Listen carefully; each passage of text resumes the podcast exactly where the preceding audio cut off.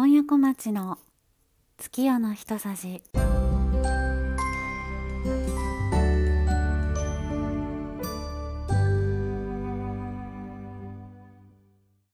2022年4月1日新月。14回目の配信となりました。いかがお過ごしでしょうか？今夜小町です。えー、新年度がスタートしましたね。なんかあの新年度の始まりと新月が重なるというのはすごくいいですね。なんかこうリセットされて新しい気持ちで新しい生活が始まるっていう感覚がいいなと思います。まあ1年の始まりという意味では1月がねあのその年の始まりではあるんですけどなんとなくこう4月のその年度の始まりっていうのはなんか場所とか人とか環境がね変わるという意味では新しい始まりの月ですよね。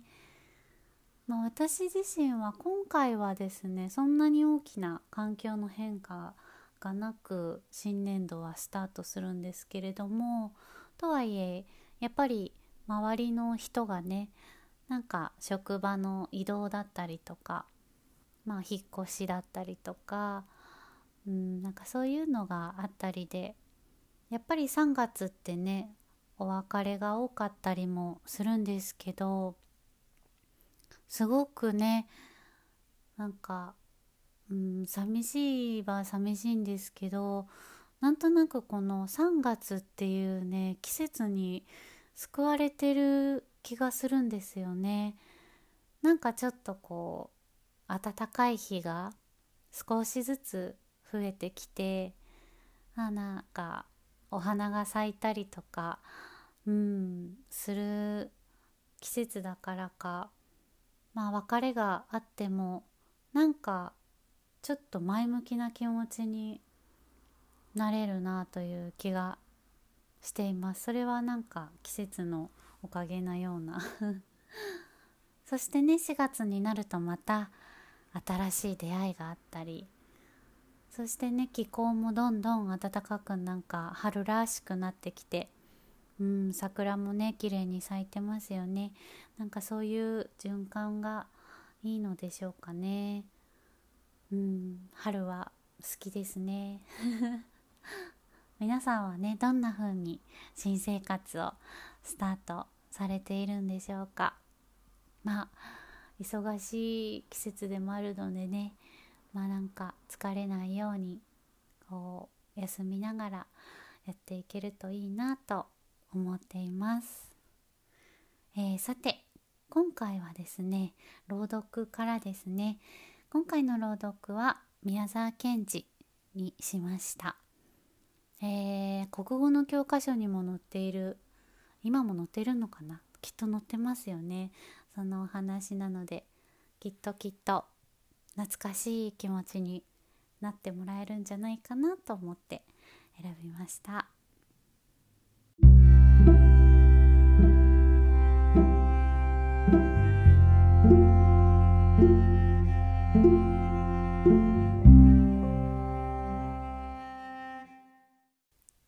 宮沢賢治。山梨。小さな谷川の底を映した2枚の青い幻灯です。15月。2匹のカニの子供らが青白い水の底で話していました。クラムボンは笑ったよ。クラムボンはカプカプ笑ったよ。クラムボンは跳ねて笑ったよ。クラムボンはカプカプ笑ったよ。上の方や横の方は青く暗く鋼のように見えます。その滑らかな天井をつぶつぶ暗い泡が流れていきます。クラムボンは笑っていたよ。クラムボンはカプカプ笑ったよ。それならなぜクラムボンは笑ったの？知らない。つぶつぶ泡が流れていきます。カニの子供らもポポポッと続けて五六粒泡を吐きました。それは揺れながら水銀のように光って斜めに上の方へ登っていきました。つーっと銀の色の腹を翻して一匹の魚が頭の上を過ぎていきました。クラムボンは死んだよ。クラムボンは殺されたよ。クラムボンは死んでしまったよ。殺されたよ。それならなぜ殺された？兄さんのカニはその右側の4本の足の中の2本を弟の平べったい頭に乗せながら言いました。わからない。魚がまたツーッと戻って下流の方へ行きました。クラムボンは笑ったよ。笑った。にわかにパッと明るくなり、日光の金は夢のように水の中に降ってきました。波から来る光の網がそこの白い岩の上で美しくゆらゆら伸びたり縮んだりしました泡や小さなゴミからはまっすぐな影の棒が斜めに水の中に並んで立ちました魚が今度はそこら中の金の光をまるっきりくちゃくちゃにしておまけに自分は鉄色に変に底光りしてまた上の方へ登りました。お魚はなぜああ行ったり来たりするの？弟のカニがまぶしそうに目を動かしながら尋ねました。何か悪いことをしてるんだよ。取ってるんだよ。取ってるの？うん。そのお魚がまた紙から戻ってきました。今度はゆっくり落ち着いてひれも尾も動かさず。ただ水にだけ流されながらお口を輪のように丸くしてやってきました。その影は黒く静かにそこの光の網の上を滑りました。お魚はその時です。にわかに天井に白い泡が立って青光のまるでギラギラする鉄砲玉のようなものがいきなり飛び込んできました。兄さんのカニははっきりとその青いものの先がコンパスのように黒く尖っているのも見ました。と思ううちに魚の白い腹がギラッと光っていっぺん翻り上の方へ登ったようでしたがそれっきりもう青いものも魚の形も見えず光の金の網はゆらゆら揺れ泡はつぶつぶ流れました。2匹はまるで声も出ずいすくまってしまいましたお父さんのカニが出てきましたどうしたい？ブルブル震えているじゃないかお父さん今おかしなものが来たよ。どんなもんだ？青くてね、光るんだよ。端がこんなに黒く尖ってるの。それが来たら、お魚が上へ登っていったよ。そいつの目が赤かったかい？わからない。うん。しかし、そいつは鳥だよ。カワセミと言うんだ。大丈夫だ。安心しろ。俺たちに構わないんだから。お父さん、お魚はどこへ行ったの？魚かい？魚は怖いところへ行った。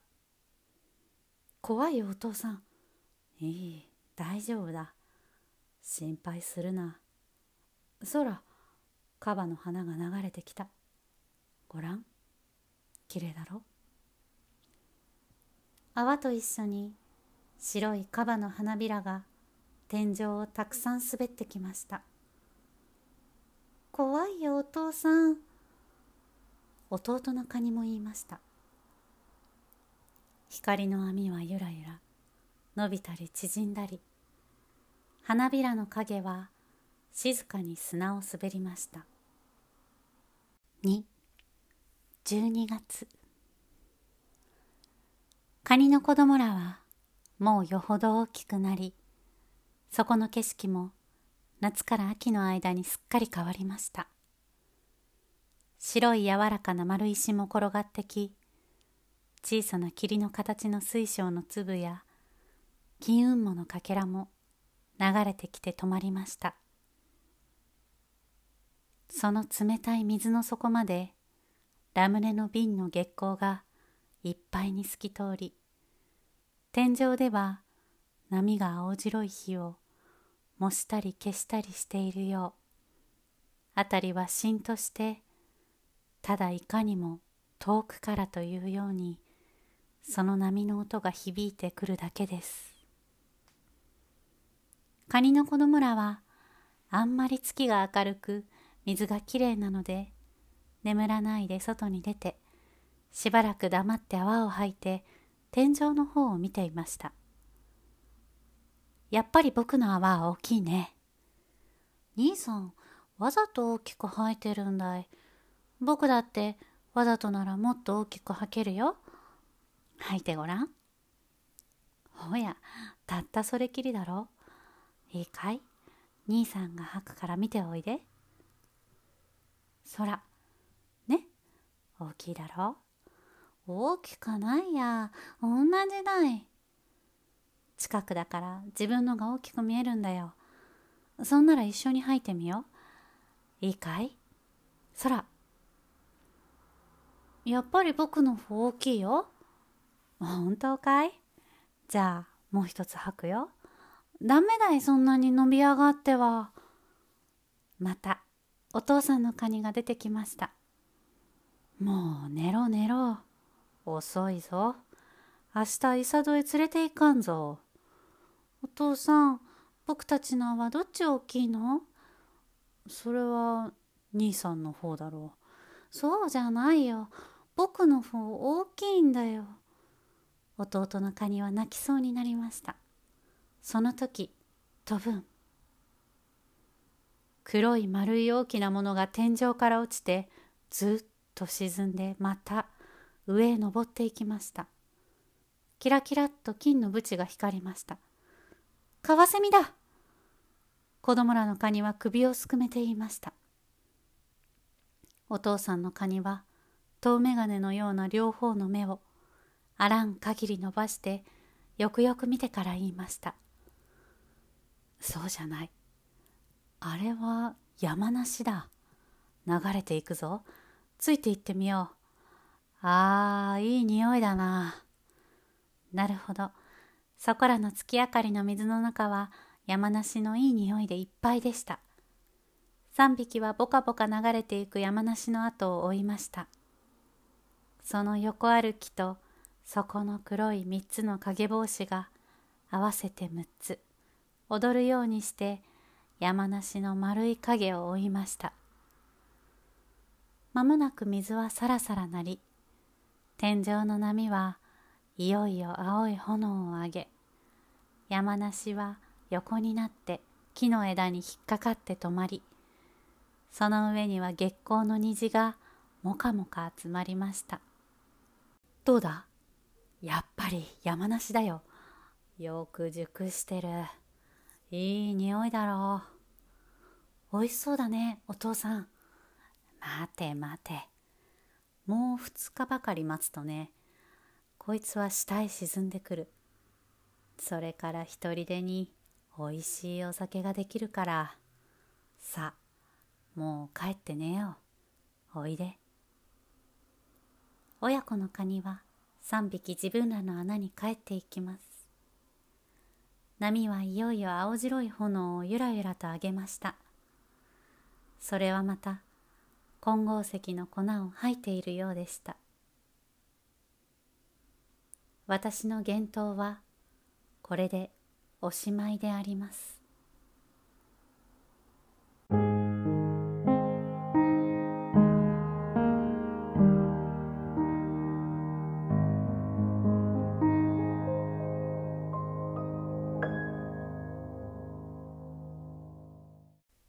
賢治山梨でした。クラムボン。ね懐かしかったでしょうか。なんか私もあのクラムボンが笑ったよっていうセリフとか、まあ、カニの兄弟やお父さんが出てくるっていうあのお話だったという記憶はすごくあったんですけど改めてですねこうして読み直してみるとすっごく面白いお話でしたね。読んでいてですねもう読んでいる自分もすごい楽しかったですね。なんか心地よくて。うん。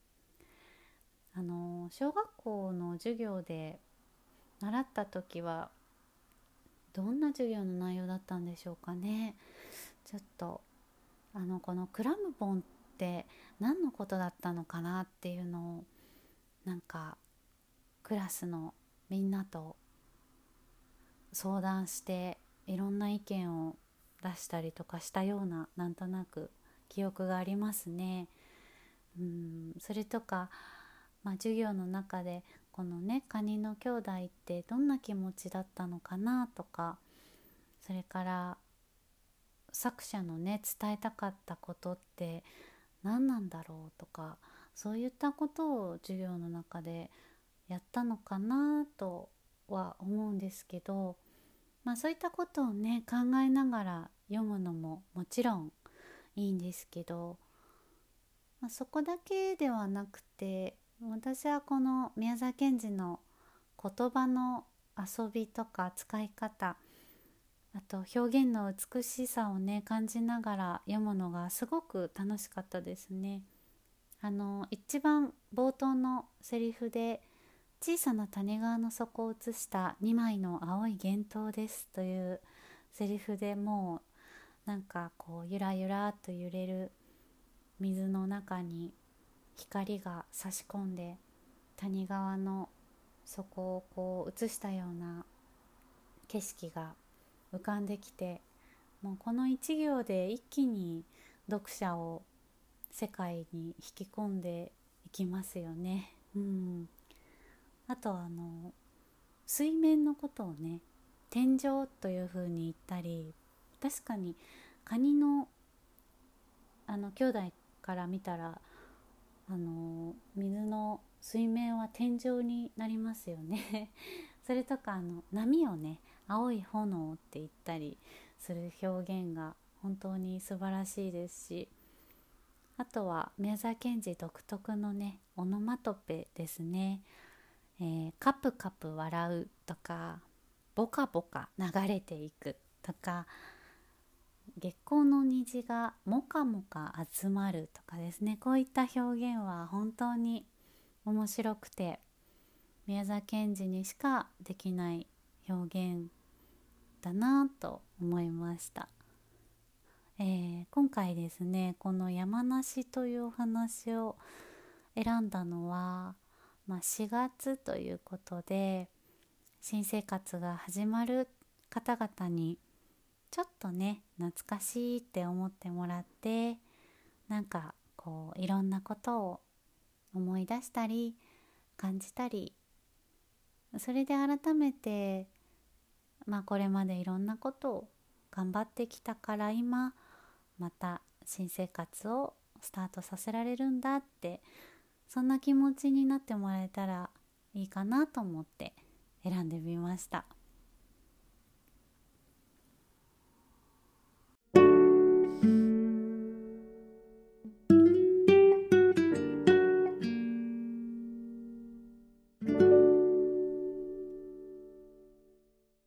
敵な又吉さん。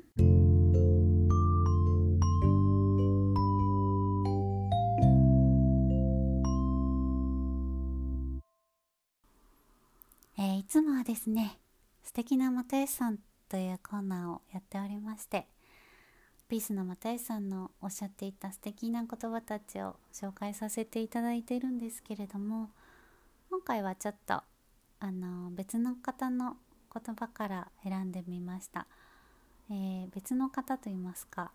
まあ私あの割とドラマとかが好きでですね。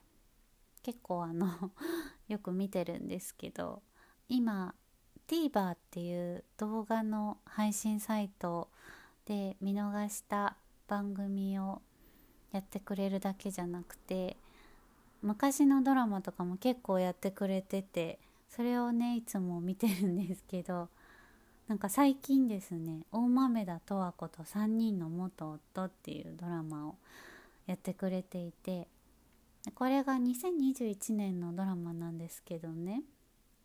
あの松たか子さんが主演でであの3回離婚していてその3人の元夫たちとのこうなんか掛け合いというかやり取りがある、うん、そこにいろんな人が絡んでくるっていうドラマなんですけど、ね、その中の第7話ですね松たか子さんが演じている大豆田十和子がまああの親友が突然亡くなっちゃうんですねその前に。でそのなんかこう気持ちの整理がつかないままで1年過ぎてしまってっていうあの大豆田十和子に対して小田切丈さんが演じる高梨さんっていう人が声をかけるんですけどその時のあのセリフですね。小田切丈さんのあの喋ってる言葉です。過去とか未来とか現在とかそういうのってどっかの誰かが勝手に決めたことだと思うんです。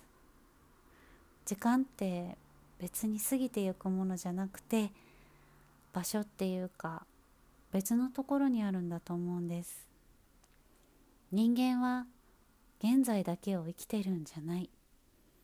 5歳10歳20歳3040その時その時を人は懸命に生きててそれは別に過ぎ去ってしまったものなんかじゃなくてあなたが笑っている彼女を見たことがあるなら彼女は今も笑ってるし5歳のあなたと5歳の彼女は今も手をつないでいて今からだっていつだって気持ちを伝えることができる。人生って小説や映画じゃないもん。幸せな結末も悲しい結末もやり残したこともない。あるのはその人がどういう人だったかってことだけです。だから人生には2つのルールがある。亡くなった人を不幸だと思ってはならない。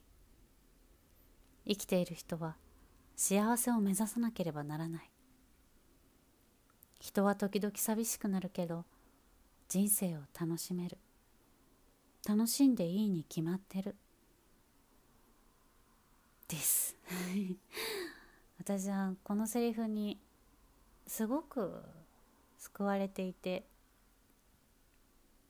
なんか人間は現在だけを生きてるんじゃないっていう考え方がすごいなと思っていて。で最後の人生には2つのルールがある。亡くなった人を不幸だと思ってはならない。生きてる人は幸せを目指さなければならないっていうなんかすごい好きで。本当にこの言葉はなんか心の支えになっていますね。えーと、このドラマの脚本は坂本雄二さんです。はい、またねあの小田切丈さんがこのセリフを言うのがすごくいいんですよ。なのでもしあの興味がある方は是非あのドラマを見てみてほしいです。すごい面白いので。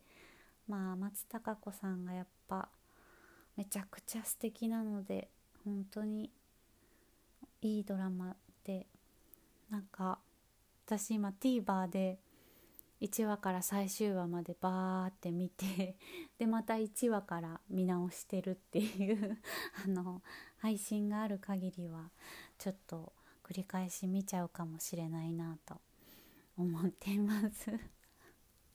気に入ってますはい、えー、ではこのままエンディングに行きます。